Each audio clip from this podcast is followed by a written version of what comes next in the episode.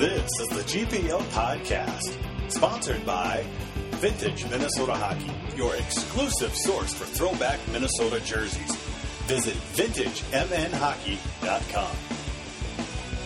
Now, here's Hammy, Vigo, and your host, Jupiter.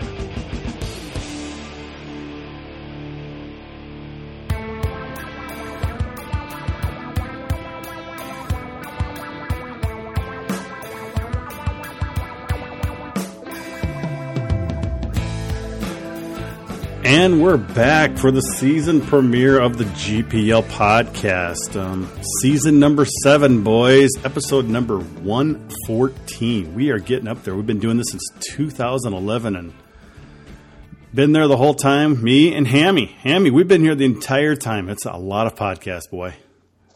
Man, I didn't even realize it was that many years. I didn't think it was that long. I didn't think about it until I just actually looked. I'm like, wow, we did it in like late September of 2011. So we're beginning our seventh season, and of course, you know, Cardinal went and went and did his own thing, and we added Mister Vigo. Vigs, how you doing? Fantastic! Excited for fall and uh, hockey season. Well, hockey season is has arrived. You know, the NHL started tonight, and uh, obviously Gophers had an exhibition uh, last Sunday evening. Um, uh, but also joining us again is Nate Wells um, from the Athletic. Now, isn't it, Nate? Or are you still going to be doing a lot of stuff with the Strib and Pioneer Press and everything else? Um, my main stuff's going to be the Athletic. We'll see how everything else goes. And of course, you're not the only one who's going to be writing for the Athletic. Vigs, you're also uh, one of uh, Russo's guys that he's recruited to write for the Athletic. Yeah, it's a great site. Lots of good coverage out there for college hockey and hockey in general. They they cover prospects, the NHL teams. So it, I think it's a pretty great site. Well, it's definitely a dedicated site. It's it is a pay site, but uh, um, there's if you if you look around the internet, you'll see quite a few deals out there for uh, for the athletic for uh, an initial subscription, right? Isn't that right, Vigs? Yeah, there's a 30% off for the NHL kicking off right now. I know KFan's done some 20% off deals because mm-hmm. uh, Russo's going to partner with them a little bit. But 30% off, that's the best you'll do. Yeah. yeah. And that's also three, four bucks a month right now for 30% off, uh, which I mean, it's, it's a cup of coffee for my work, for Vigo's work, just quality college hockey. Um, obviously, you get Michael Russo's work and just throughout uh, plenty of NHL writers, uh, Ken Rosenthal for baseball, um, Seth Davis for college basketball, and just the list goes on. And I believe in even our, our buddy Mr. Myers is writing for them too, as well, isn't he? Jess Myers? Yeah, he, yeah, he sure is. He'll kind of be like their big college hockey columnist, big picture guy. So look we'll, forward to him this season. Yeah, we'll have to get him on the podcast as well. But obviously, it's a new season, boys, and uh, going into the season, there's there's a lot of uh, excitement. Um, the Big Ten seems a little stronger this year. We've added another member to the Big Ten. Um, Hammy, are you are you excited to be back uh, with with Gopher hockey here? I mean, the, the optimism seems pretty good this year. Yeah, I mean, I was talking about it with somebody the other day, and I I said this is kind of like one of my favorite kinds of seasons where you have a lot of strong returning talent, but it's not so dominant that there's all these massive expectations right out of the gate. Mm-hmm. And then you have some young, talented guys coming in that can make an impact. So, I mean, there's a lot there to be excited about, but it's like the expectations right out of the gate aren't necessarily like kind of like Denver is facing this year with the massive expectations. so it's kind of like, you know, you you know you could put it together and you can have that kind of a team, but um, it's it's also a little bit of wait and see, and there's a few things that have to be proven yet, and I think they'll prove it, but um, you know it's not that way coming right into the season, so it's kind of nice. Nate, are you sensing the excitement for Gopher hockey? Uh, just around the team or in general? In general, I mean, it, you know, it's it's it seems the, the the outlook seems to be very positive for this season. It it does, and I'm, i was looking back throughout just the last like decade or so of just USCHO polls. It always seems like it's a little more positive to begin this year. Uh, the Gophers always end up higher than they uh, than they finish, but yeah, I'd say yeah. it's looking positive. Um, lose a pretty big and substantial senior class, but freshman class that comes in is a very uh, talented one as well. Obviously led by Casey Mittelstadt and um, a lot of guys who are maybe uh, were sophomores last year are going to look to take that next step and be juniors. And while the end of last season was disappointing with the uh, first round loss in the NCAA tournament to Notre Dame, still at the end of the day, it was you're returning most talent from a team that uh, was in the top five all last season. Vigo, do you have any initial thoughts on the return of Gopher hockey? Well, I think expectations are, are high this year because of the Frozen Four being in St. Paul. I think that's such a, a end cap on the season that everybody's looking forward to. And with Casey Mittelstadt coming in, I, I listened to Pat Micheletti today. He said he might be the best forward in college hockey. And I don't know if I'm quite there yet, but based on what I've seen out of this kid, he's going to be one to watch. And he might be the one to get some energy back into Mariucci this year. Well, let's talk about those freshmen coming in this season. You, you obviously mentioned Casey Mittelstadt there, Vigs, and uh, he is the he is the stud. I mean, he what he had four points in an exhibition the other night, and uh, got the Gophers going with um, some some great stick work that uh, you captured on Instagram that went uh, pretty viral Sunday night. Um, uh, is he really going to be that big? I would be surprised if he's not a mm-hmm. you know, 15, 20 goal guy right away. I mean, I think this guy could get 50 points. His ability to separate from guys with a step or two and use his body position to protect the puck, to get shots off quickly that are heavy, where he hides the puck and changes the angle at the last second. I mean, the guy has just got some natural talent for scoring goals. And then on top of that, his vision to find guys. We've seen a couple of practices where you know, he's surprising guys by hitting their tape with passes that you just didn't expect. And he's able to, to zing it around. There's going to be a lot of points. I think Rem Pitlick's going to be a happy guy if he sticks together with Mittelstadt this year. I would agree. Hammy um, Mittelstadt, he's kind of the, the big man on campus now, isn't he? Yeah, I mean, I think it's sort of. I think what's going to be great for him is that he's going to have a lot of talent out there with him, and I think you know it's kind of ironic in high school hockey. Everybody knows that they have to throw everything at him, so he's getting two, three guys thrown at him. And granted, he's way more talented than everybody out there, but it still makes it a little bit more challenging to operate. And now, when you see him at the USHL level um, with some more talent around him, he was very successful. And I think that you know it's a lot of it's because teams don't have the ability to just key on him, and he's certainly going to have that talent with him on the ice at the U. So I'm really excited to see him, especially with his speed and his uh, skill. You know, on the big sheet, especially, it's going to be very noticeable as we saw this last weekend and um, I expect him to have a pretty dramatic impact on the overall team this year. Nate, you were there Sunday afternoon. What did you think of Casey Mittelstadt's uh, first step on Mariucci ice? Well, it's hard to not notice him. That's one thing. uh, he he makes himself noticeable right away, especially in the offensive zone. Just yeah, the stick handling, his ability to find teammates is just outstanding.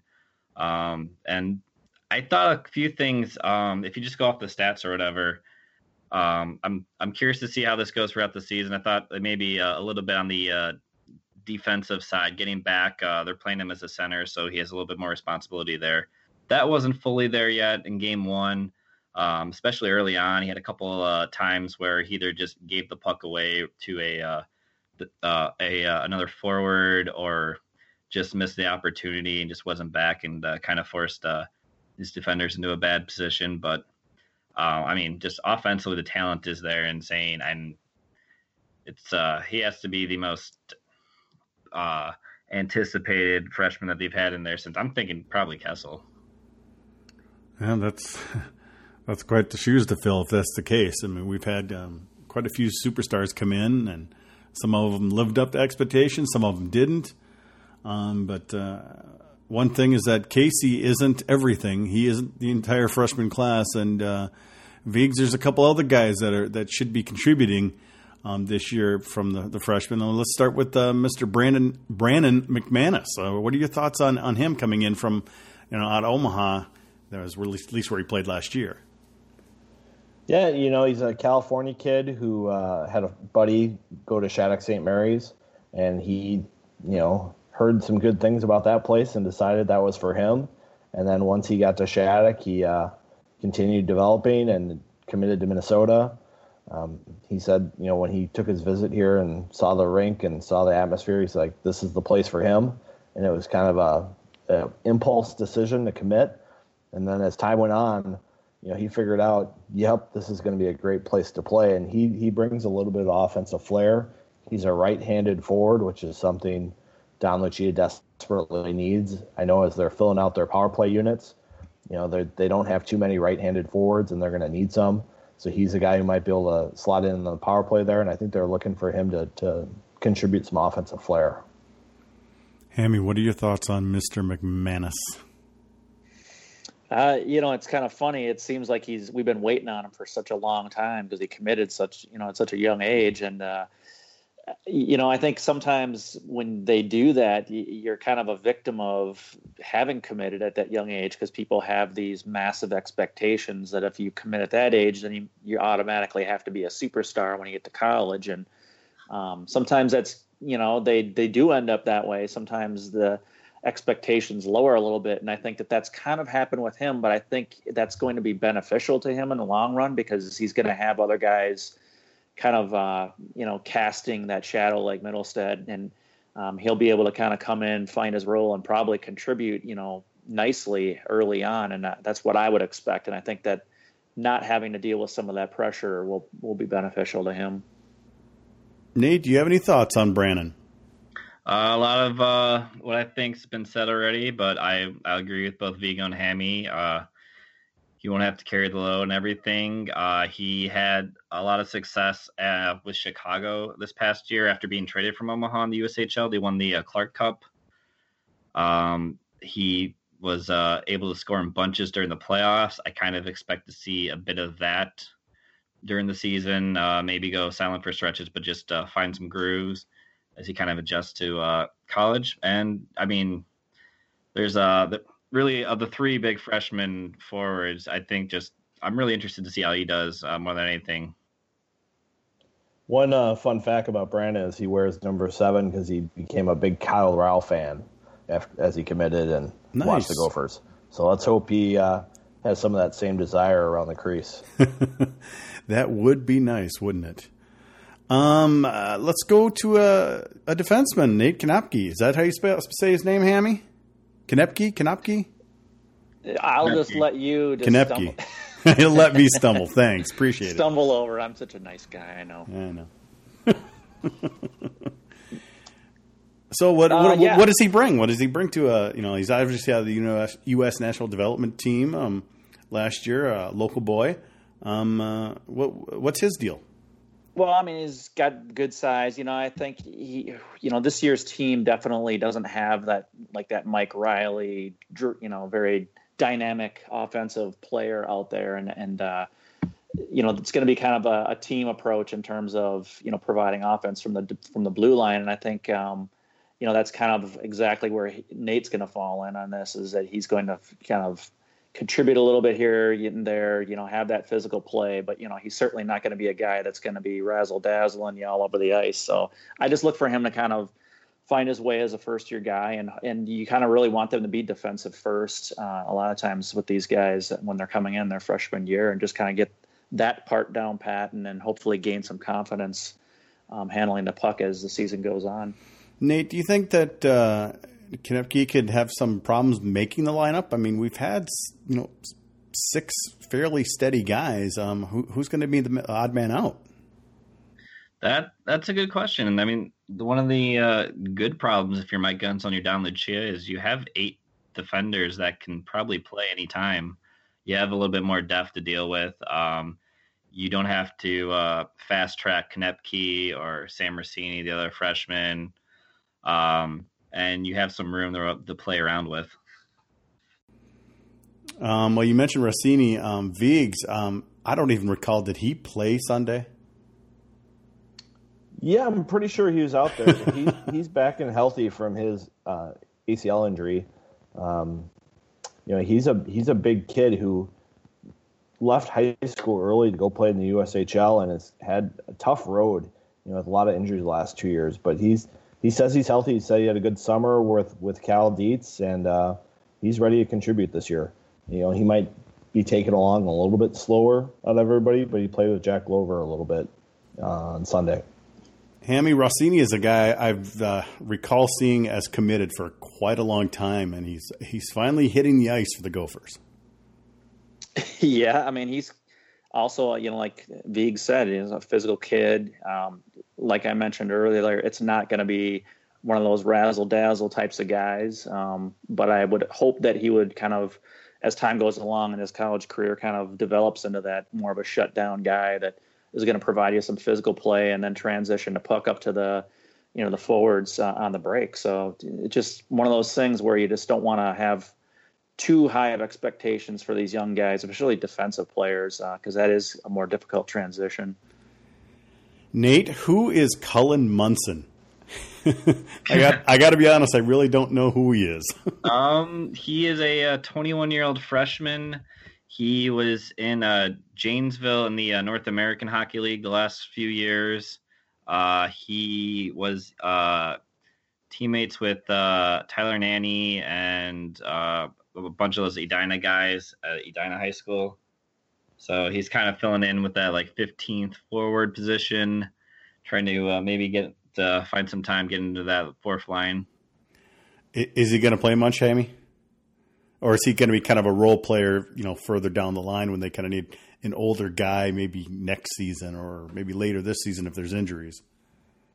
Well, I mean, I think it's just one of those cases where, um, you know, sometimes with those lower line guys, you just want them to go out there and you know contribute occasionally, and then give you some solid ice time, so the other guys, other you know more offensive lines get some rest. Uh, and you're able to roll those lines. And I, I don't know where he's going to fit in. I mean, obviously we have some veterans that are coming back that kind of fit in those lower line roles, and um, I would imagine that you know in time he'll be kind of be filtering in and out, and you know it'll be kind of a competition to see who's consistently in those those spots.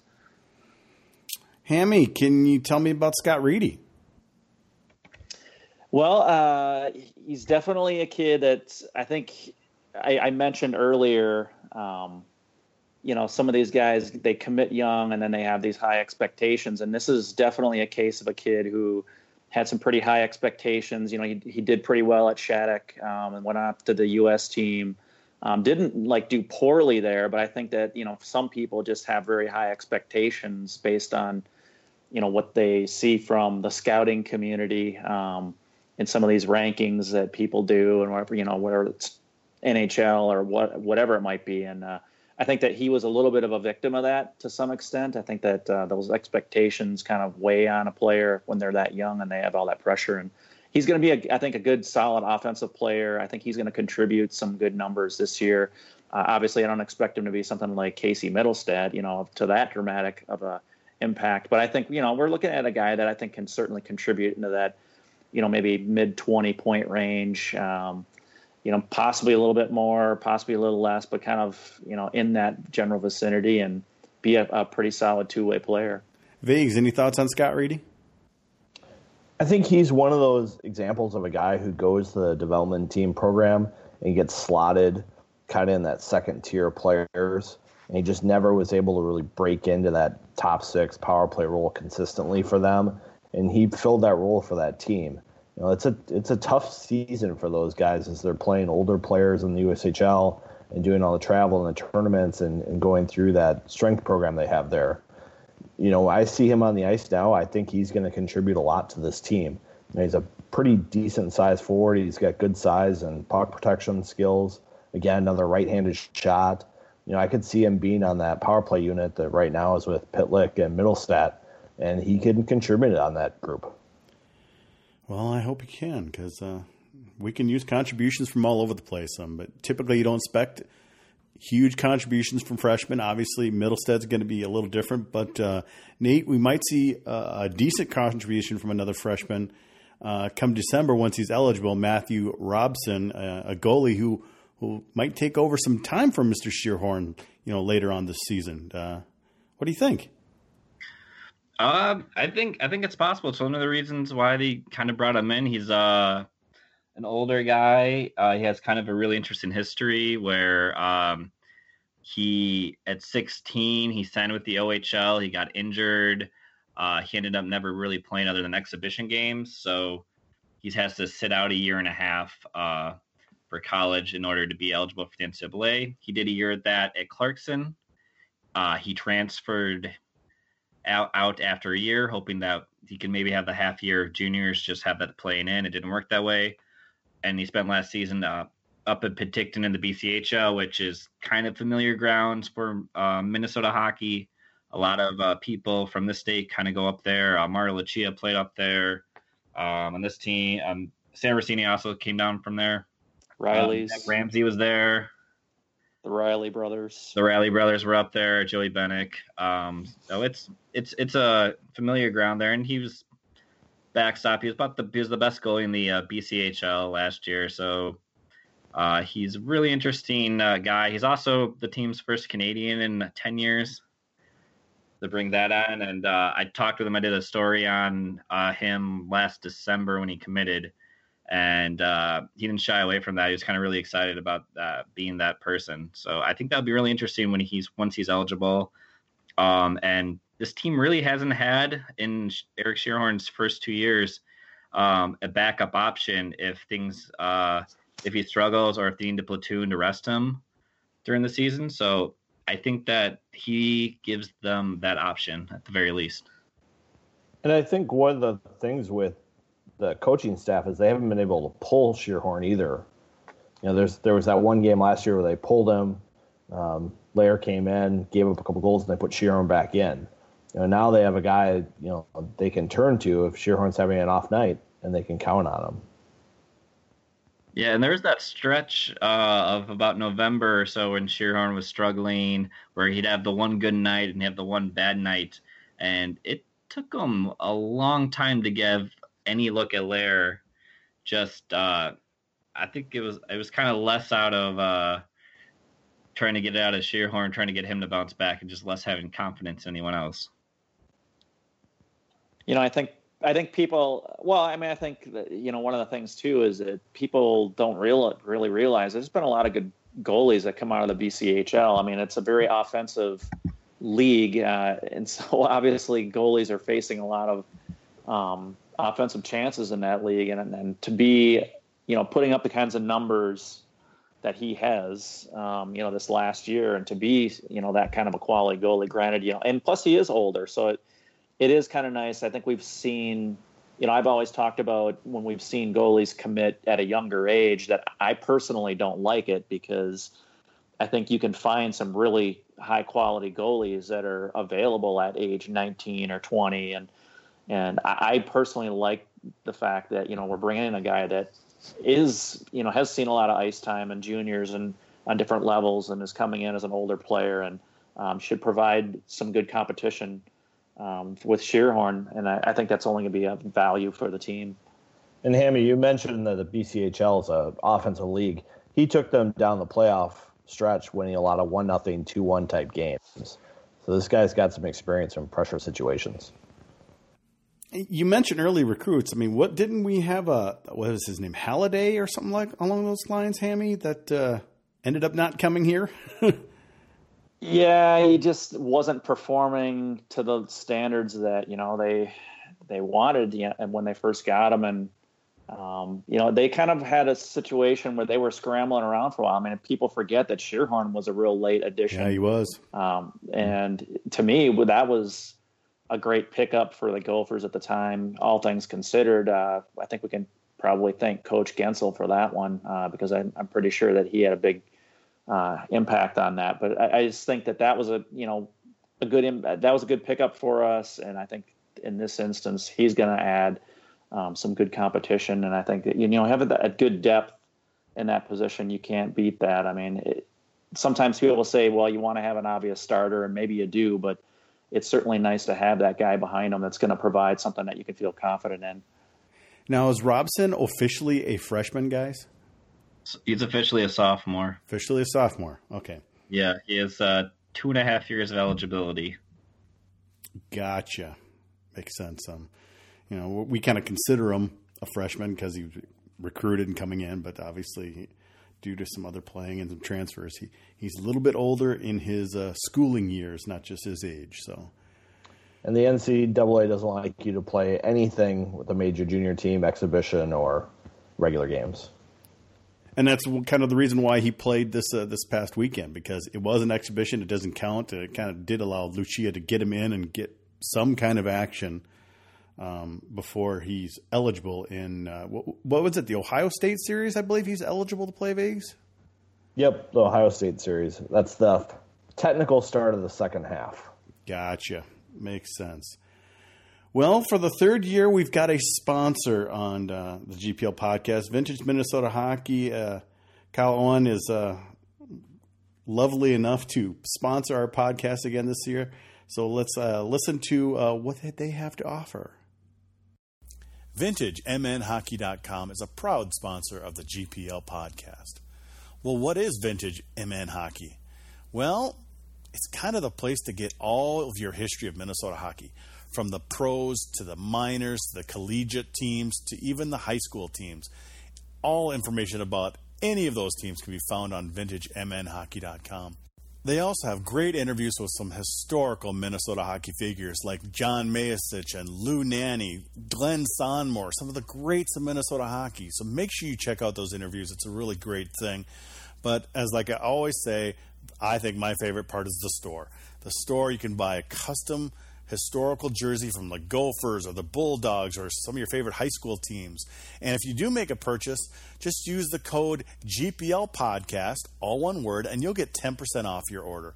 So make sure you visit vintagemnhockey.com and follow them on Twitter at vintagemnhockey.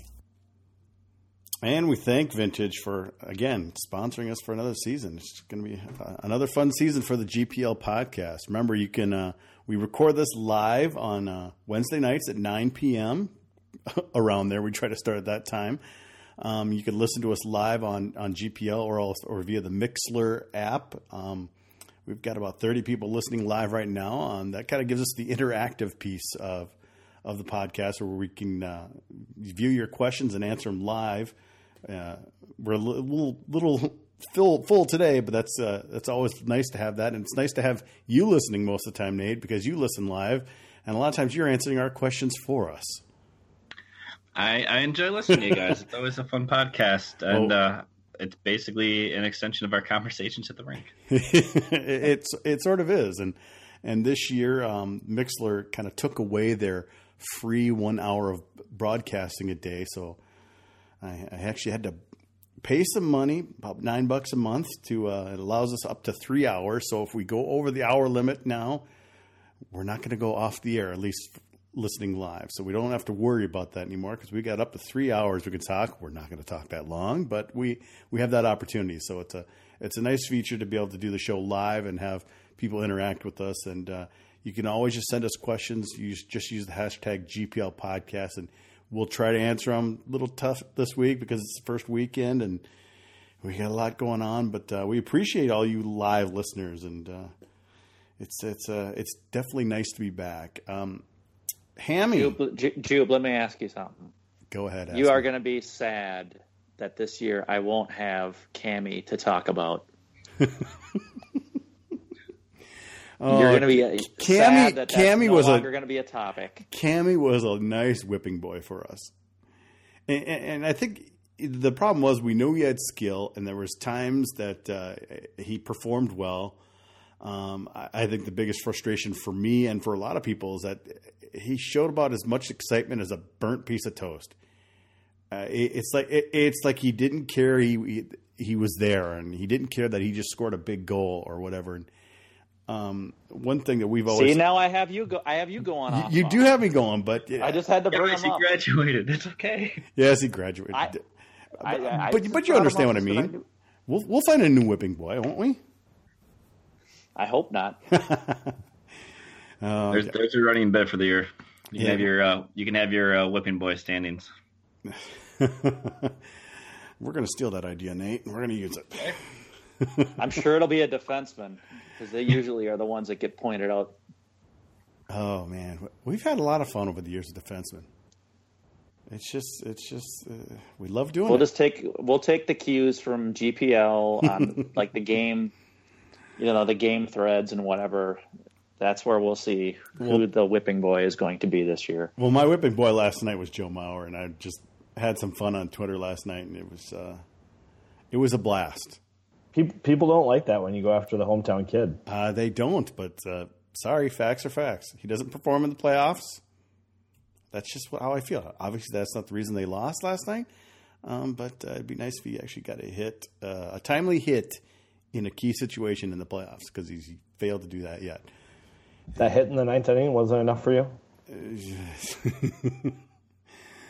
Yeah, don't get me going. Don't get me going on Mauer. I'm a Puckett guy. All right, let's, all right. Anyway, Well, let's talk about some key returning players, guys. Um, you know, we've we've got uh, a lot of guys back this year, and uh, one key guy who got injured last year, Viggs, that that is back, and he felt pretty good on Sunday, didn't he?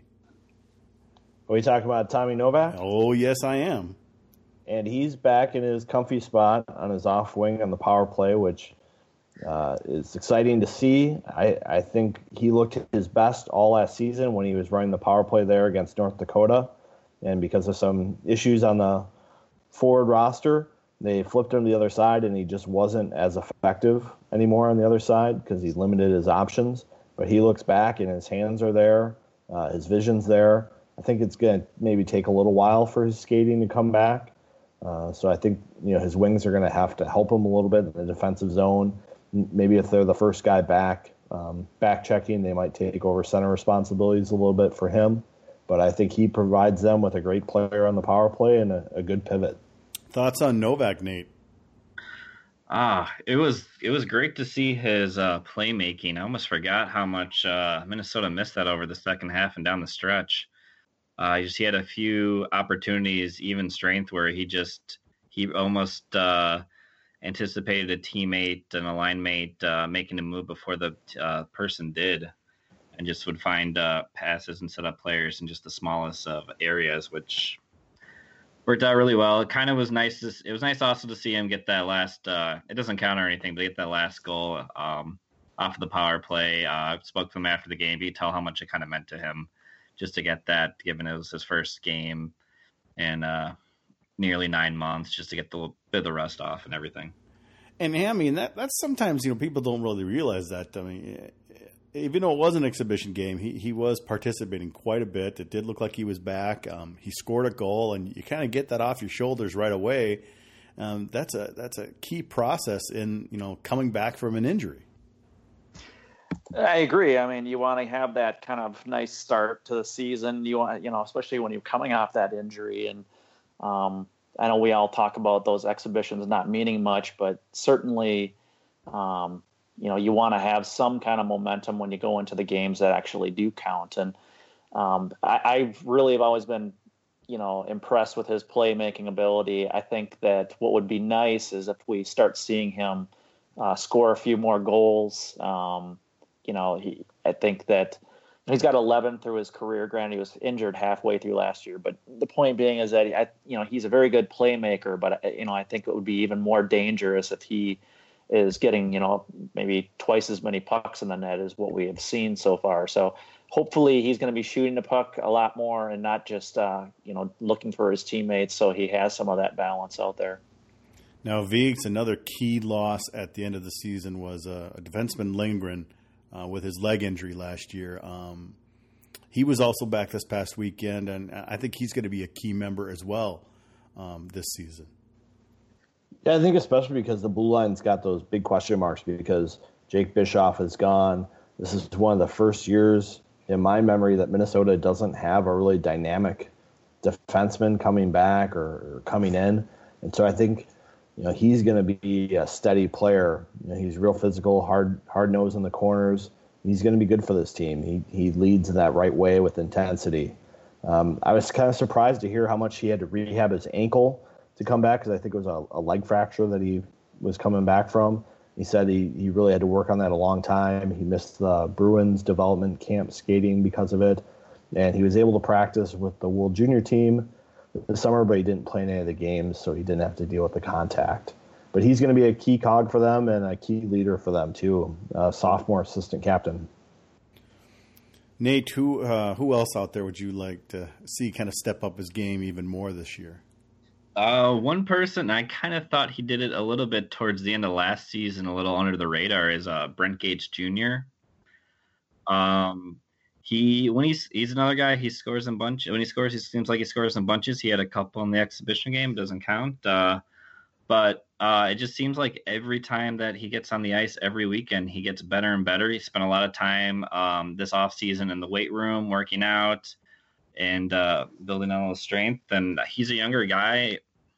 Um, is, is a junior. He was uh, one of the youngest. Uh, he was he's a really young 18 year old freshman when he came in, and he just kind of seems like if Minnesota is going to take that step and continue to be kind of that reach those high expectations that people have, they're going to need guys like Brent Gates Jr. to perform and make that uh, adjustment and make that development into that next level. Yeah, Gates definitely stepped up in the in the exhibition uh, game. Vigs. Uh, he, he, also talked to us after the after the game, and it, uh, he seems to kind of be evolving nicely for the team. Yeah, he's carrying himself really well. He's confident in what he did this offseason, changing his diet, dedicating himself to the game. You know, it's one of those years that he didn't have any injuries to deal with. So he's a confident player, and I think he's going to get put in positions where he's going to be able to surpass his 14 goals last year. Know, he could be a 20 goal guy for this team. He, he shoots the puck really, really well, and now he's a little bit bigger to handle himself. And um, you know, he's another guy who's going to get power play time, and it looks like he could be one of those guys in the middle of the ice. Um, so it's a big opportunity for him. Um, we've got another new guy who's not a new guy, Hammy, but uh, is it Tyler Nanne? Is going to be playing some defense this year. Um, we've kind of wondered if he was going to be playing at all due to his some health conditions, but uh, uh, what can you tell us about Nanne? Obviously, we know about his grandfather and whatnot, and and the rest of his family and relatives. But uh, what, what what is he, what can he bring to the team this year?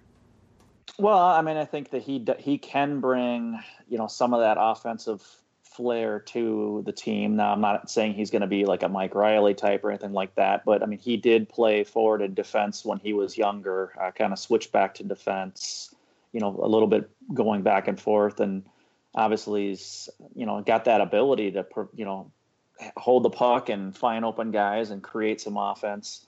Um, so I think that he, you know, because he hasn't played in a while, that you know maybe he's underestimated in that sense. Um, granted, we still have to see him out on the ice on this level because he didn't play at all, you know, with Ohio State. So um, it's one of those things where he's kind of flying under the radar a bit, and I think everybody's kind of waiting to see what he might provide.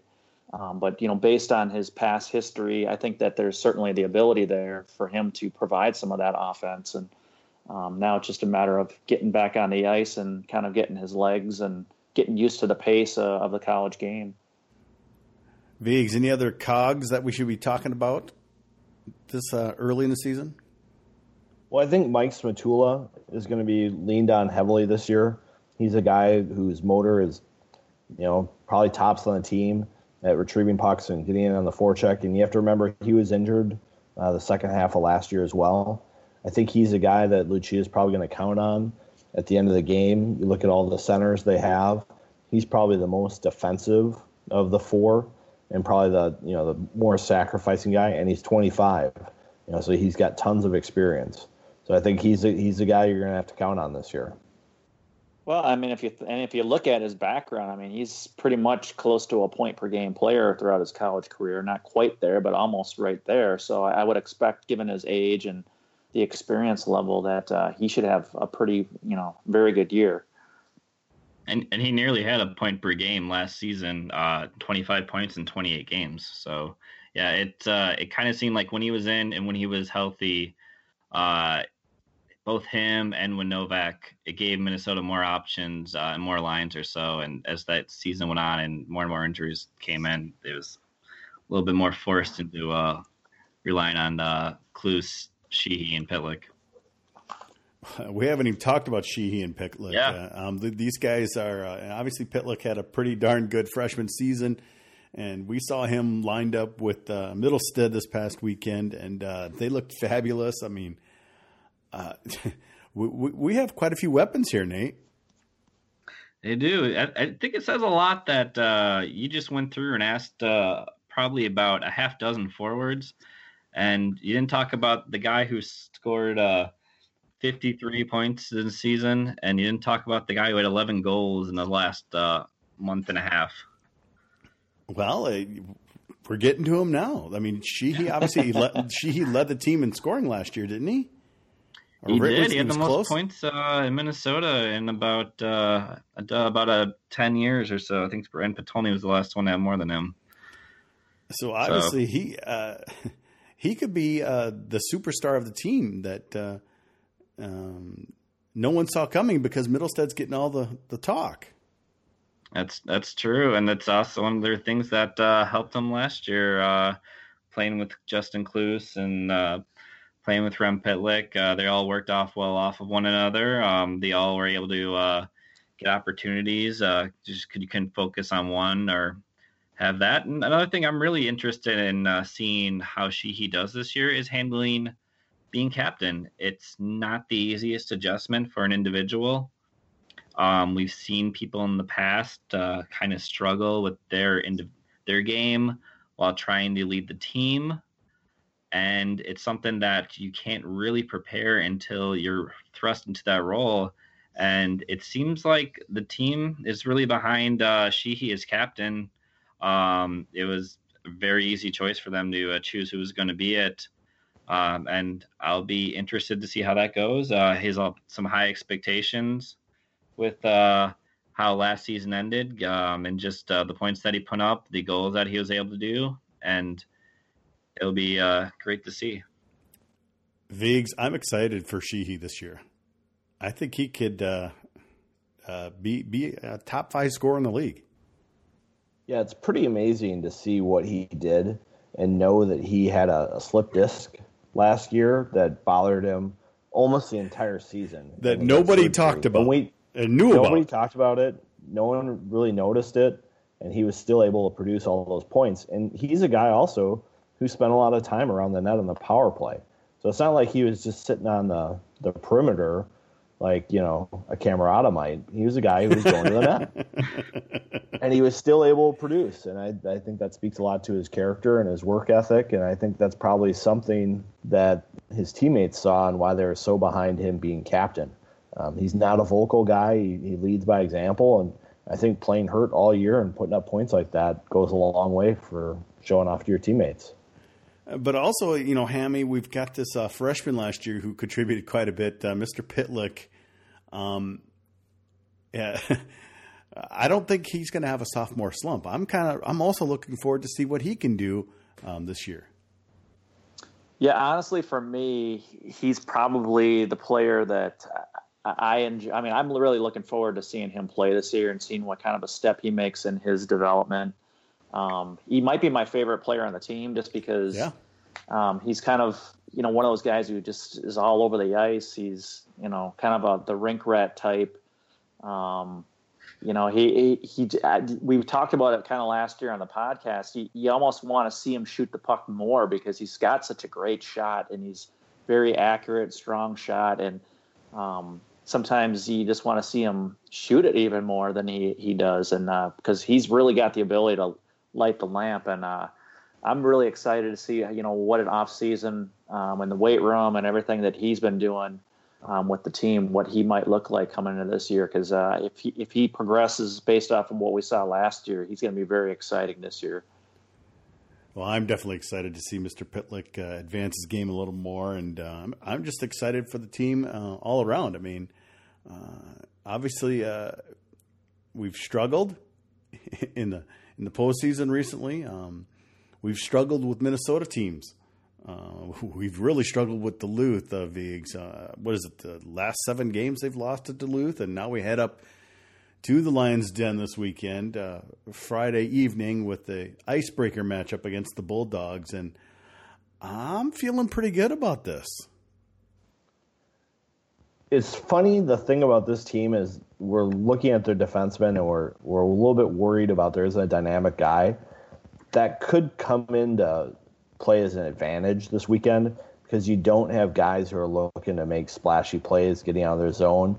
You've got guys who are defensive defensemen first, looking for that good pass, looking for their forwards early, you know, managing the puck better. The problem that's happened in these games, they have too many guys forcing the puck up the ice, creating turnovers, shortening the rink, and getting caught in transition. I think you, know, you look at some of these Duluth games and St. Cloud games, that's been what's killed them is, is turnovers coming out of their own zone or turnovers at the offensive blue line. So hopefully this team has learned those lessons and they don't force the game as much. Um, one of the big things Lucia has been talking about this year is, is getting the forwards involved in the forecheck. And one way you forecheck is if you you know chip the puck in and go get it. So that'll be something to watch for on Friday night. Hammy heading up to Duluth. Um, it's a fun road trip. Um, but it, uh, playing Duluth has not been good these last few years.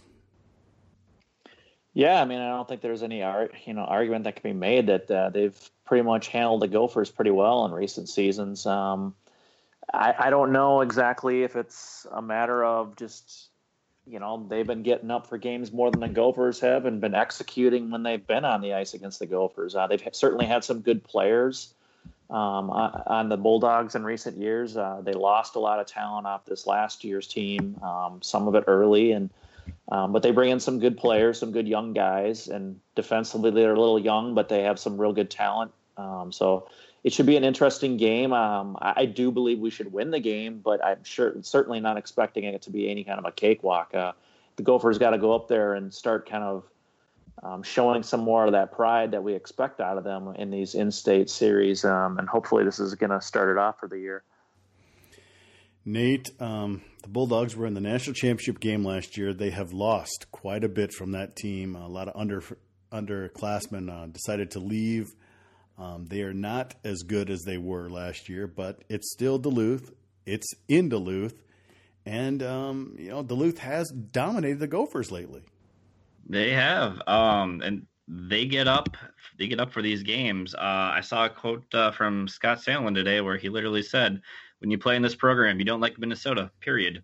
uh, I can't really say that was uh, much of the uh, mood uh, here in Minneapolis, but that's the same thing you see when St. Cloud plays Minnesota or Mankato or Bemidji. Um, the game Minnesota, the Gophers take this game seriously. They're looking to kind of take it over and have a new year. And like while we, said that uh, the Bulldogs uh, are coming off of a year where they reached the national championship game, they also have a lot of turnover and have uh, a bit of uh, a new year themselves with. Believe five of their six defensemen uh, either graduated or left early. Um, they lost five of their six top scorers. They graduated or uh, leaving early. Uh, Hunter Miska, who was by far the best freshman goalie in the nation, signed and went through a pro. They're in their third goalie in three years. So this might be a good time if you're Minnesota to play um, a UMD team that uh, is kind of trying to find itself. But it's still, you know, you got, uh, you know, these new freshmen coming in, even Mittelstadt. Um, obviously, Mittelstadt's played in front of the you know the big state tournament championship games, but uh, that's not a hostile atmosphere like uh, like Amsoil will be this weekend. Vigs. Um, uh, it, it's been a while since uh, Minnesota's obviously won up there, um, but uh, it's not an easy place to play, and uh, it, will be definitely a good learning experience for this team. It's a good learning experience, but I think if they're if you're going to look at the past matchups with Duluth, this is the one where Minnesota's got a pretty big advantage. You know, Nate mentioned, you know, uh, Nick Wolff is the only returning defenseman who played really for Duluth, so they've got a lot of green defensemen back there. Um, losing their freshman goalie, you know, they're going to have a new guy in there. Hasn't seen a lot of time. They lost two thirds of their scoring, two thirds of their power play. You know, this is a Duluth team that's got a lot of question marks. Uh, if Minnesota can't get it done this weekend, you know alarm bells are going to go off for Gopher fans. I uh, agree. Uh, the, and the biggest question mark is: Are they able to control their emotions, stay out of the box, and manage the puck? And that's been what's killed them in these in-state games. Is they Here don't do any of those things. Feeks is already hitting the panic button after one weekend, one game. If, it's going to set off the alarm bells. if they lose this game, you panic. It's a tough schedule to open up the season. It is. You know, they're, they're not going to get a cake team on Saturday, regardless of what happens, and then they're, you know, play a Penn State team that's going to be a high volume team, and then they go up to North Dakota. So it's not an easy start for these guys, and they only have ten non-conference games. So this is an important one to take seriously. They haven't performed in these games in the past, so until they do, you know, you got to be a little cautious as a as a follower of this program.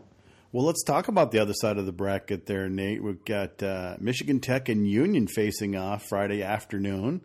The winner plays the winner of uh, Minnesota Duluth and Minnesota on uh, Saturday. Depends on where they're going to play. Um, obviously, uh, Duluth is going to play the night game Saturday night, no matter what. But uh, what are your thoughts on Union and Michigan Tech?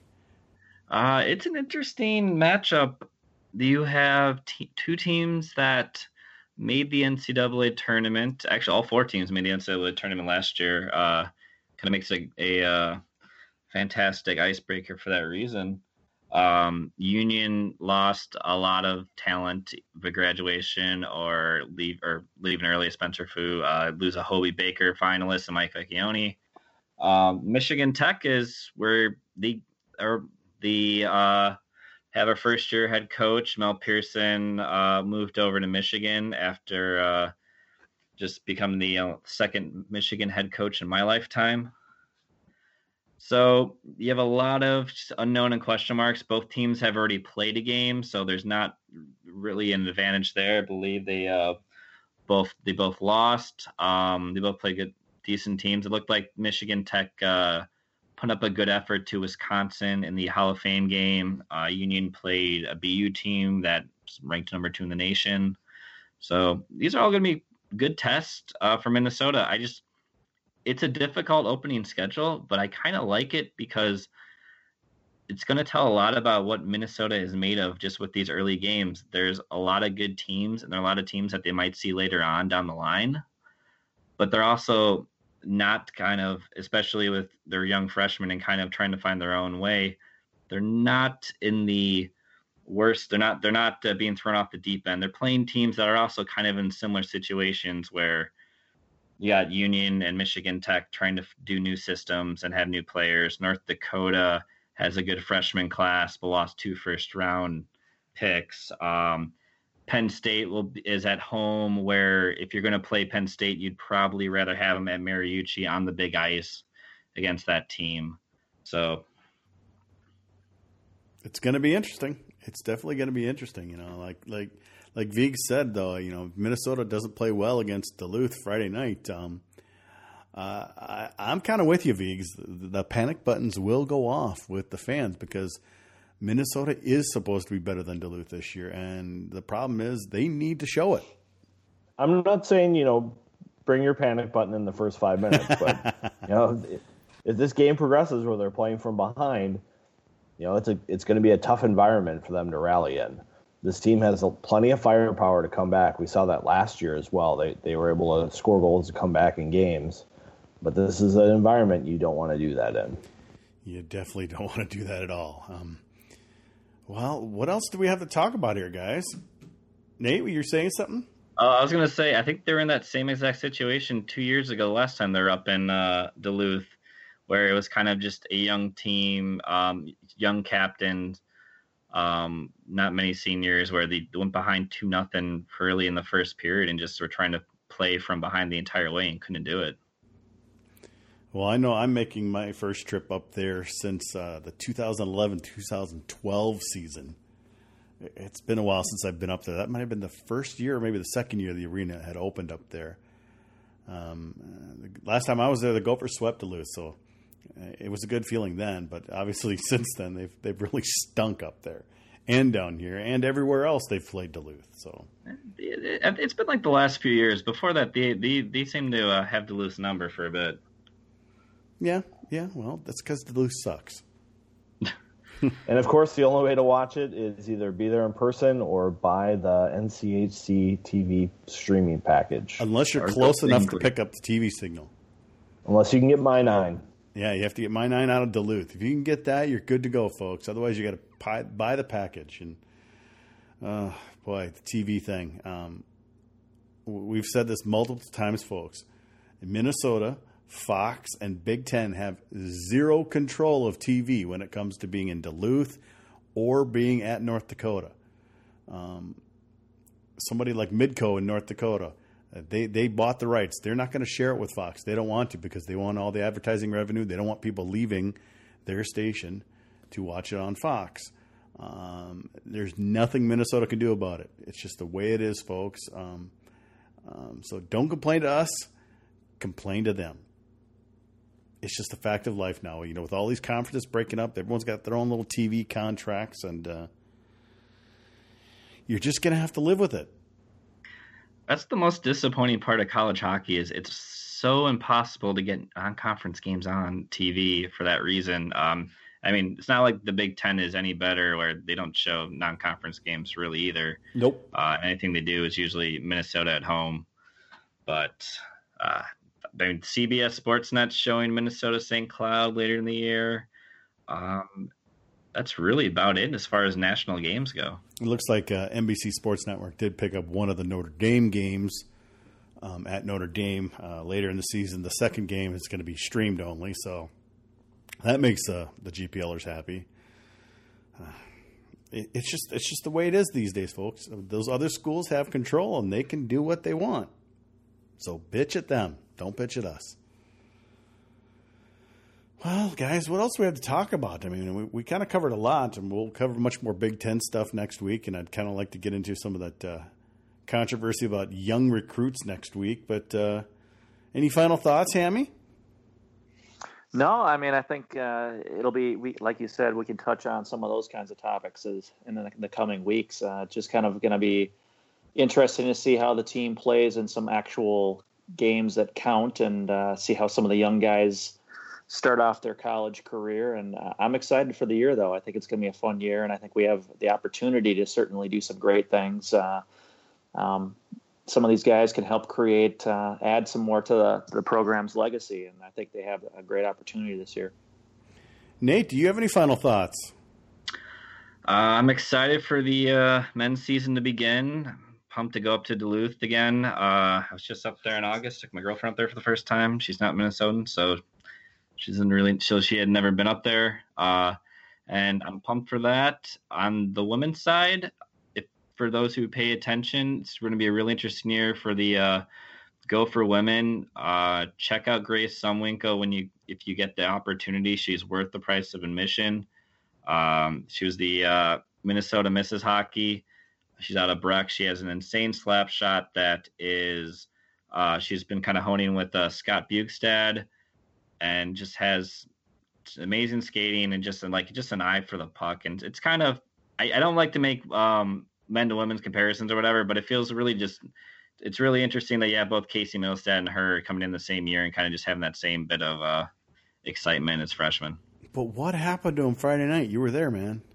I was. Um, it was. the- uh, they got a lot of shots young- on they her. have, they have a bit of a young uh, defensive core. The lost uh, two top defenders there, and the basically uh, just got countered a ton. They just gave up all these two on one, three on twos, bad opportunities, and it was disappointing. They outshot them. They, they outshot them fifty four to twenty or so, but playing by behind, you have a, you have a, a team that is going to put four uh, players in front of the net, and you have a goalie that's hot. You know what?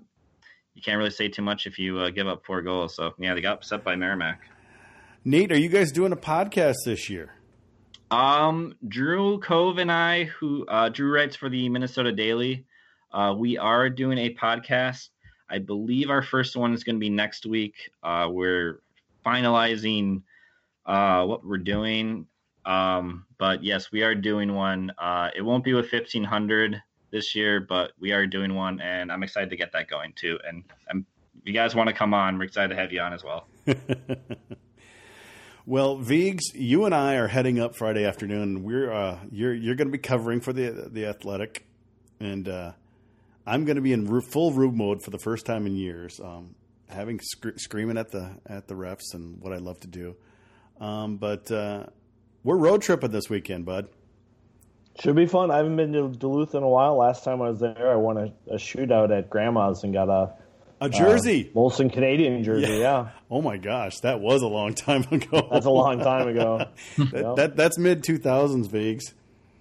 Yeah, it's been a while. I believe so I have a photo of that somewhere. yep. Good times. Yeah, so we're going to be heading up Friday afternoon. To, you know, late afternoon. I'm thinking maybe we should periscope from the car. We'll take people's questions while we're driving. It's not like we'll have anything else to do. So, so look for a live periscope maybe Friday afternoon. Pre-game show.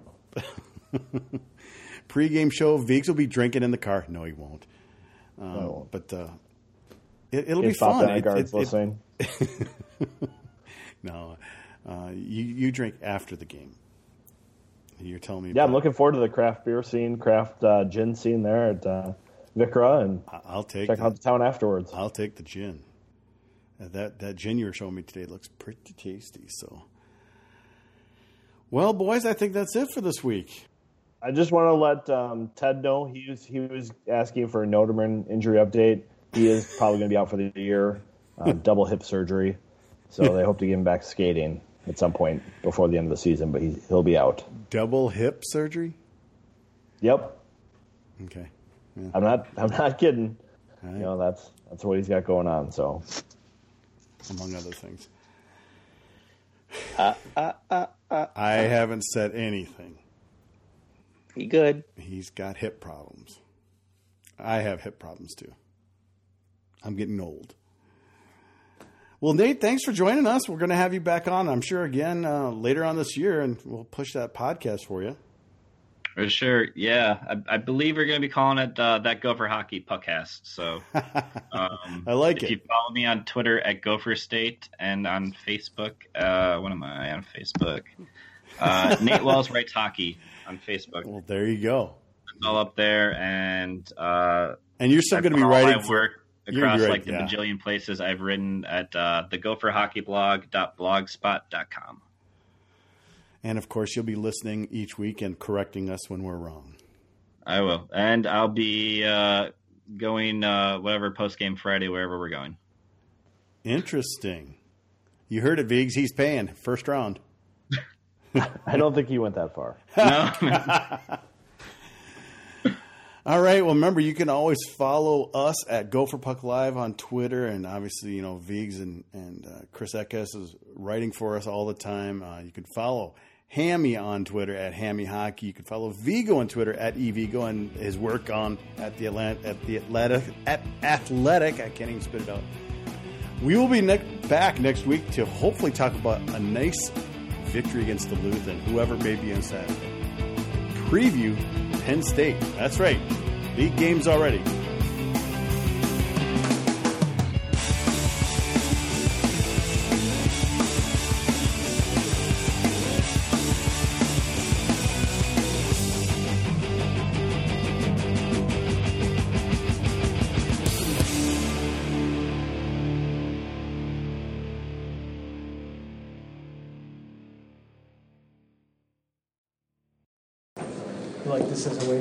The year playing a heated rival? Well, I mean, you look at the month of October, and it's kind of it sets up as a very difficult month and introduction to our freshmen and what college hockey is all about. It'll be a, a good atmosphere on, on, Friday night, and then we'll have um, a quick turnaround to play at four, uh, no matter what, on, on game two.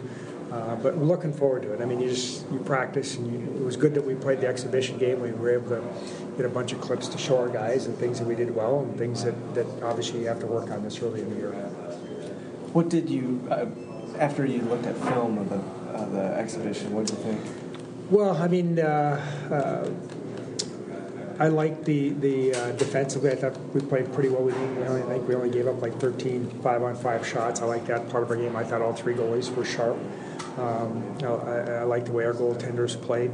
Um, I, I, it was kind of choppy at times offense. Like normally we score a lot off the rush. We didn't have a lot of rush offense to our game, but I did like the fact that our our um, end zone offense was was better. I mean, we got on top of some pucks. Guys like Gates are stronger physically. He worked on that part of his game, and you know you see the improvement there. So, you know, we have. I think we'll have the ability to score off the rush, but adding the ability to you know score down low is an important element of the game and Um, I, I, the system little tweaks that we did, I think you saw it show up in a positive manner on the on the video, which was good.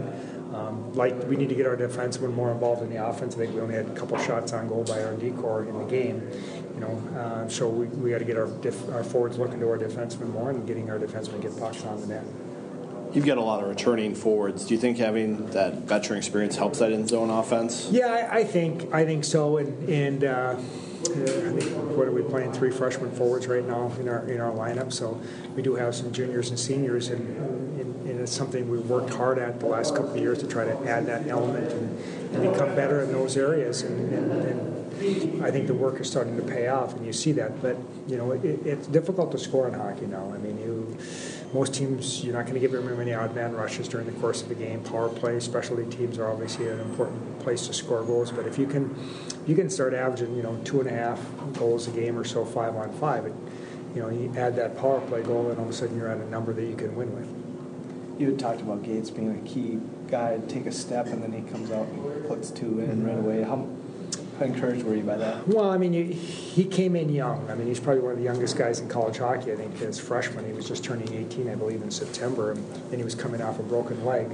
Uh, from the season before, he missed the back half of the year. So he was, and he, physically, I don't think he was caught up till probably January. And then you could see from his freshman to his sophomore year the skating, and he's somebody that's put in a lot of work, and you can see the work that he's put in. And it's it's his skating is better. His uh, physicality is better, his puck pursuit is better. Uh, so all those things you hope to see, you know, it's starting to pay off for him now. Um, Mike Szmatula, can you talk a little bit about his gritty play and just what that really brings to the team and sort of set the example? Yeah, I mean, example? very much like Kloos and Vinny were last year. I mean, how they were such dogs on the puck, and, and they played a, a very uh, relentless style, and that's how Mike plays. And he's got a, you know, he's a bit of a bulldog, and he's got to, to play that that style. I mean, he's doesn't have the same you know skill as a couple other guys, but he he scores his points through hard work, and he's good along around the net. He's good you know retrieving puck down low, and he's responsible defensively. He's a guy you can trust. You know, all of a sudden he's going to be an important guy at the end of the game when you're ahead by a goal to, to throw out there in those defensive situations too. Because we got to find new guys. You know, the new year begins. You got to find those new roles. I mean, last year. We, I mean, he was out there, but you know, Vinny was out there, and, and Kloos was out there, and Bischoff was out there. So those guys that were took those heavy minutes, it, it, not only did they score a key goal, but they, they played on the other end of the, of the too, and they were very good defensively. And now, you know, some guys have to play in those roles and, and, and play that heavy, play with some heaviness down in our own zone too. You'd seen Casey practice and mm-hmm. obviously in high school and stuff.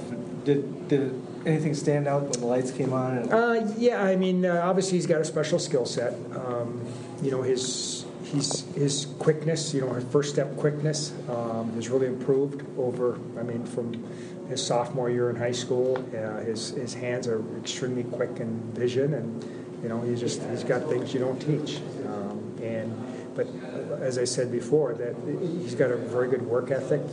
Um, I showed him a couple of video clips just on angling, and very receptive to coaching because he, you know, he wants to be a player. And uh, we got a whole room full of those guys, and they've been very receptive so far. The year year has begun, uh, but now we need to just start playing, continue to play games and get in the routine, you, in which we'll have now until December. That you know you play Friday over two games over the weekend, and then you go back to work and analyze what went well and things you need to work on, and and do some film work for the guys so they can keep trying to improve. You've had experience over the past few years with guys having to sit out a year and transfer and then uh, coming in and play right away. How do you help them adjust? Well, I think the year of practice helps. You know, you look at Tyler that uh, you know he sat out, uh, he didn't do anything his freshman year physically, and then he came back and, and practiced with us all year long. So I, I think that that's helped. And then you can you know play in the summertime as well. So it, it's a lot easier to come in and adjust because you've been practicing and playing, even though you haven't had games. So you need it's going to take time to have the game reps where it means something when you don't box out or a guy puts a puck in the net or you know you make a bad pass and you know it's not like the old practice or pond hockey where you just get it out of your net and keep going. I mean there's a real consequence now, but you know he's he's worked hard. He's uh, he wants to be a player, um, and we're very pleased with what he, what we've seen so far from him.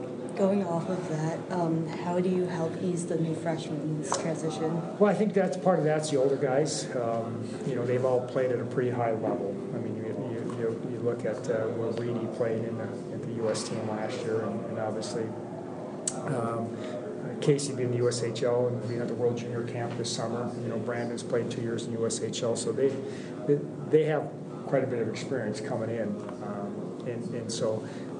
But the older guys kind of sharing how it's done, and uh, I think as coaches you have to be a little bit more patient with, with freshmen. I've always tried to be that way, and you know, I'm not going to yell and scream at a freshman as much as try to kind of guide them along at least halfway through the year.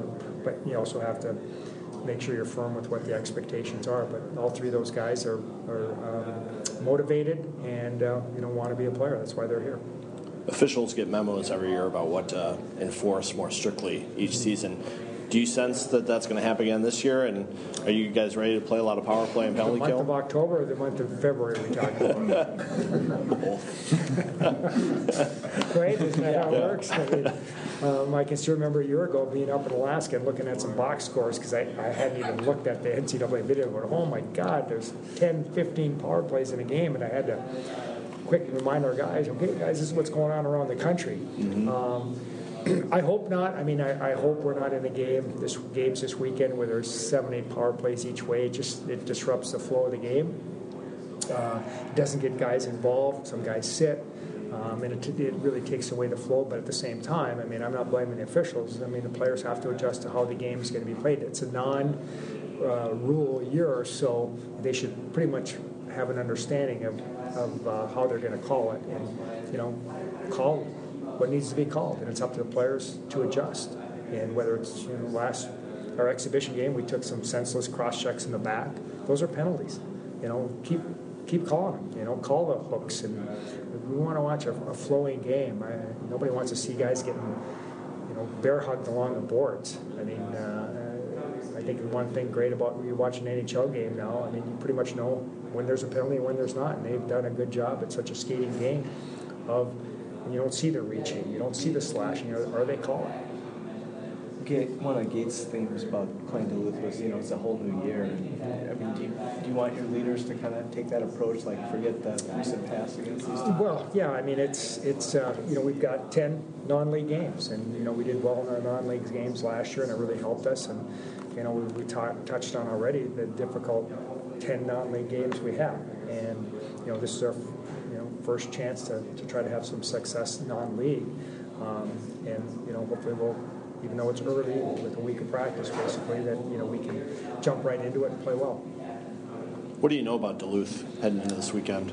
Well, I mean, not a lot. I mean, yeah, we have one game, but you know, we know that they're going to, you know, play much like we do. They're going to, you know, want to push the pace. They're going to be a heavy forechecking team. Um, they've got a, a new goalie that's going to be playing, and uh, some young defensemen, and uh, hopefully we can. Although they've got some, you know, elite young guys, and you know, so a lot of returning forwards that, that have experience in, in college hockey. Uh, so um, it'll be a really good test. They're picked what third, I think, in, in their league, third or fourth in the league, so top half, and um, you know we'll play three of the top four ranked teams in the NCHC, at least preseason going into the year, and you know real, real, four of the five games are going to be on the road, so it'll be a really good test for us. With kind of a four-team tournament, you just put your focus on Duluth and then not much on the other two. Yeah, I mean the reality is so much of you're putting your focus on your own team. I mean, uh, you know, we'll, we'll show some video, but I mean the reality is we're we're trying to get our team to play the way we would like them to play, and it's it's not necessarily easy to do it so early in the year. We, we have to understand as coaches, the players have to understand that you know they're going to make some mistakes, and that's okay. Uh, but we have to learn and grow from from them. But you know, hopefully we'll play the game with, with some pace. We'll manage the puck well and uh, be disciplined, not take a bunch of penalties, and just start to put in place the, the things that we want to do and the way we want to play as much as anything. What do you like about opening the year with the icebreaker? Uh, two extra games. You know, that's just like going up to Alaska last year. You know, it's it's the bonus games. You know, next year we have a bonus game with the Hall of Fame game out in Vegas. So um, I, I think we, we've tried to, you know, I'd like to take a team to Alaska every, you know, three or four years because it's a good trip. It's an easy trip for us, and it's those two extra games. And it was a it was a great way for our team to start the year last year to go up there. And you know, same thing with Duluth. You know, everybody gets to go, and um, and and so we'll take everybody up there and you know, it's a quick trip, and we'll be home by 9:30 on Saturday night. So we'll be rested up, ready to go on Monday. Great space for myself. Uh, my first three steps a little bit, and uh, I think I managed to get better at all those. Do you feel like, uh, yeah, I was going to say, people are saying you really put in the work this, this offseason. Can you notice a difference when you're out there? Yeah, for sure. I mean, I think a lot of it, like I said before, is confidence coming in and knowing that you've done everything you can to prepare. Um, obviously, the physical side, like I, I, feel like I got stronger, I got quicker, um, worked on my game a lot, but um, half the battle is the confidence, the mental part of it, and just knowing that you've done everything you could and you're ready to go. Looks like this team's pretty deep up front. Yeah, for sure. We have a ton of skill. Um, as you can see, we have four lines who can really play. We have five lines who can really play. Um, I think it helps because everyone pushes each other and um, everyone knows there's someone someone right on them that uh, if they start slacking, not working hard, have bad attitude, someone can push them out of their spot really fast. Um, we play fast and we want to get on D and, and make plays, and um, I think we have the group to do that. What do you think about Duluth? It's been a tough uh, goal with the Gophers versus them the last few years. Yeah, you know, um, it's a new year, uh, new teams. We're both both 0 0 right now, so yeah, that's about all I got to say about that. What have you learned from your past run-ins with Duluth and in-state teams? I mean, every game's big. It means a lot. Um, in state, we want to be the best team in the state, and like I said, the past, the past. We're not thinking about it. We know we have a good group this year, compete with anyone, and um, like I said, everyone's 0 0 right now, so um, we're going to go out there and play hard and, and show that we're the best team in the state. Do you think your added size and puck protection work will pay off in a weekend like this? Yeah, I think so. I mean, there's going to be a lot of uh, battles in the trenches down low, and and uh, you know, like like you said, I feel like like just have being in good shape and having strength will be able to uh, wear them down in the corners, and um, you know, I, I think a lot of the game will be played in the corners. Just neither team likes each other. I mean, that's everyone knows that, and uh, so there's going to be a lot of battles, and I think size is going to be important.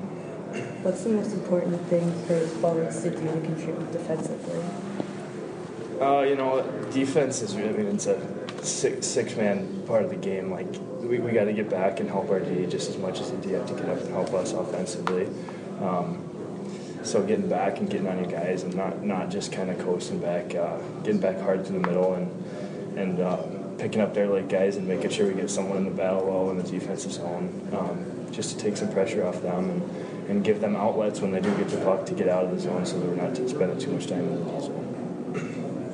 What's some of the emphasis from the coaches in the early going here of practices?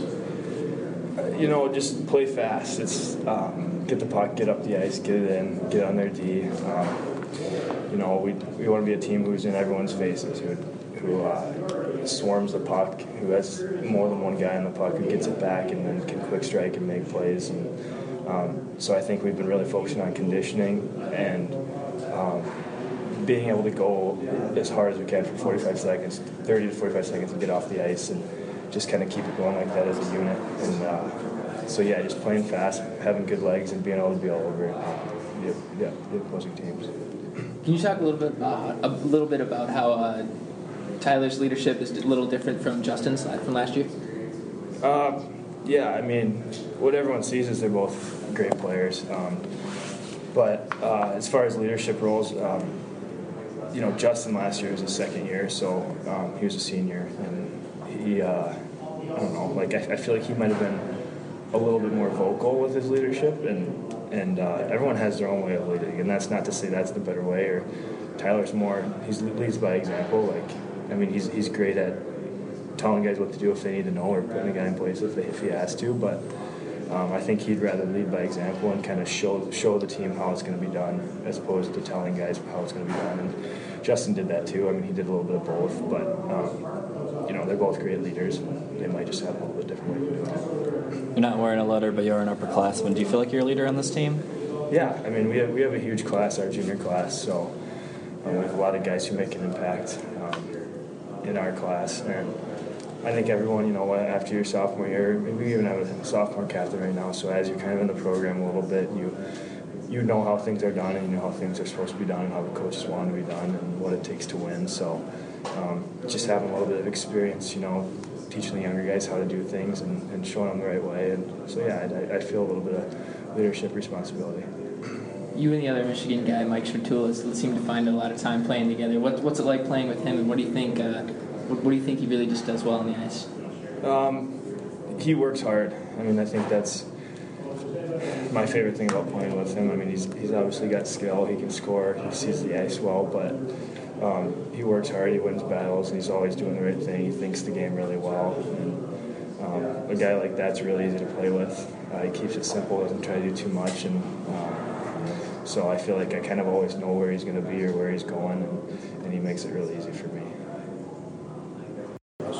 You're kind of one of the returning dynamic guys who's got power play experience on the blue line. Are you looking to solidify that role with this team? Yeah, definitely. I think uh, anytime you can use you know your strengths to uh, you know help the team out, I think that's something that you really got to look into. And so uh, you know we've been uh, rotating on the power play and whatnot with you know two or three defensemen now, and um, just go out there, play your game, and uh, not you know look into it too much, and and uh, like I said, use your strengths. What are the keys for your power play to, to click? I think the biggest thing is moving the puck. Uh, if we move the puck really fast and uh, you know get shots through and, and hunt for rebounds and whatnot, I think uh, that's kind of the biggest thing for our power play. And um, you know our breakout, you know make sure we get out of the zone really quick, and um, once we get in the zone, move the puck pretty fast and uh, you know catch them off guard, and um, like I said, get pucks in the net. Speaking of the power play, a lot of teams now are doing that drop pass through the neutral zone coming through. How do you see that uh, as an uh, as it's grown throughout all levels of hockey. Yeah, like you said, I think that's uh, the drop pass has gotten pretty much, you know, it's gotten more popular as as we've seen uh, lately, and um, I think it depends on the other team's penalty kill. It, that's really what it depends on, and, and coaches do a really good job of letting us know, you know, what that's going to look like. And uh, so sometimes you go into the game, you're, you're looking to drop, and sometimes it's one of those things where you got to change it, you know, on the fly. Um, so we'll see what the coaches say, what they want, and uh, you know they do an excellent job scouting and whatnot the other team. And but like I said, it's you know it's the first game of the year, so we'll see. It's going to be uh, one of those things we're going to be on our toes. What are the benefits of the drop? Um, what happens is uh, when we drop, usually the defenseman skates off, and then we'll drop it. And what does is it kind of catches their uh, two forwards and two defensemen uh, flat-footed. And so if you can, you know, drop it to one of our guys who got some speed, they can kind of, you know, just chip it right by them and, and go to work and get into our zone. So it catches them flat-footed for the most part. What's the most important thing for the forwards to do to help with your defensive responsibilities? Um, we work a lot of um, on their center getting low and making sure he's coming back. And sometimes it's not even the center; it's it's could be the wing. It's usually the first forward back. So, um, and along with that is communication. I think um, when we communicate and talk out there, it's it's it makes things a lot easier. Um, sometimes you know, rinks are uh, got good atmospheres and, and you can't really hear out there, so you got to make sure you're loud and communicate really well. And and uh, so I think the biggest thing is communication. How much do you think the veterans on this team kind of think about the rivalry with Duluth and kind of the recent past? Yeah, for sure. I think uh, I think uh, Amsoil is probably one of the better rinks to play in in college hockey in terms of atmosphere. It's going to be sold out Friday night for sure. Um, it's going to be loud, so it's going to be a lot of fun. I think the guys are really, really excited about that. Um, in terms of recent past, you know, it's it's uh, it's a new season. Um, you know, we got new guys, they got new guys. Um, and so it's going to be something that we're going to have to go in there, and it's going to be loud, and it's going to it's going to be really exciting. So we're um, you know we're excited. All that said, how much you know to put a W in that you know in the win column right away and against that type of team, what could that do for you guys? Yeah, for sure. Uh, like I said, you know, it's the first game of the year, so there's going to be mistakes and whatnot. Um, but we got to just make sure that we're competing um, to a really high level. And if we compete, uh, you know, our skill will take over, and um, you know, we'll be fine. So we just got to make sure we're competing really hard and you know, doing the little things, you know, defending really hard and and uh, getting pucks in deep and uh, go to work from there. Don's talked about managing the puck and making sure not to shorten the rink. How much are you hearing that this week? Yeah, for sure. Managing the puck's huge. I think last year, um, you know, we had turned over the turned over the puck too much, and and uh, that ultimately cost us at the end of the season. So managing the puck's huge. I mean, if we can cut down our turnovers this year, you know, five five turnovers a game less this year, it's gonna you know help us out a lot. And um, it's not even in the D zone; it's, it's in the offensive zone too. Um, you know, when you kill your offense like that, you know they're coming right back down on you. So.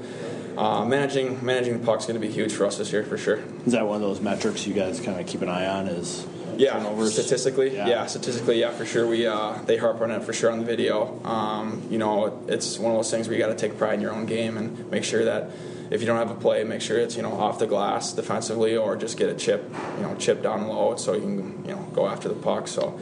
uh, try not to be t- too cute and uh, just get it in the zone. There's a lot of talk about Casey after that exhibition the other night. What what was it like for the team to see kind of what he can do when the lights come on? Yeah, for sure. Casey, I mean, he's a really skilled player. I mean, that's just simple as that. He's really skilled, and um, you know, I'm really excited to see what he does this year. Um, he's really fast. He thinks the game really well. He anticipates really well. Um, you know, like I'm sure you guys have seen, his hands are pr- pretty phenomenal. So, um, you know, I'm really excited to see what he does this year, and uh, he should have a good year. Tyler's been one of your best plus minus forwards last last year. What does he do so well as a forward to help you out? I think uh, the biggest thing, like I said earlier, is just the communication style um, back in the D zone. So uh, you know, when he's communicating with us, it's easier for us to break the puck out, which you know, it's ultimately we'll spend less time in our own zone and then uh, you know have some fun in the offensive zone. So um, like I said, the communication is going to be huge going in Friday, and Tyler does a really good job of that.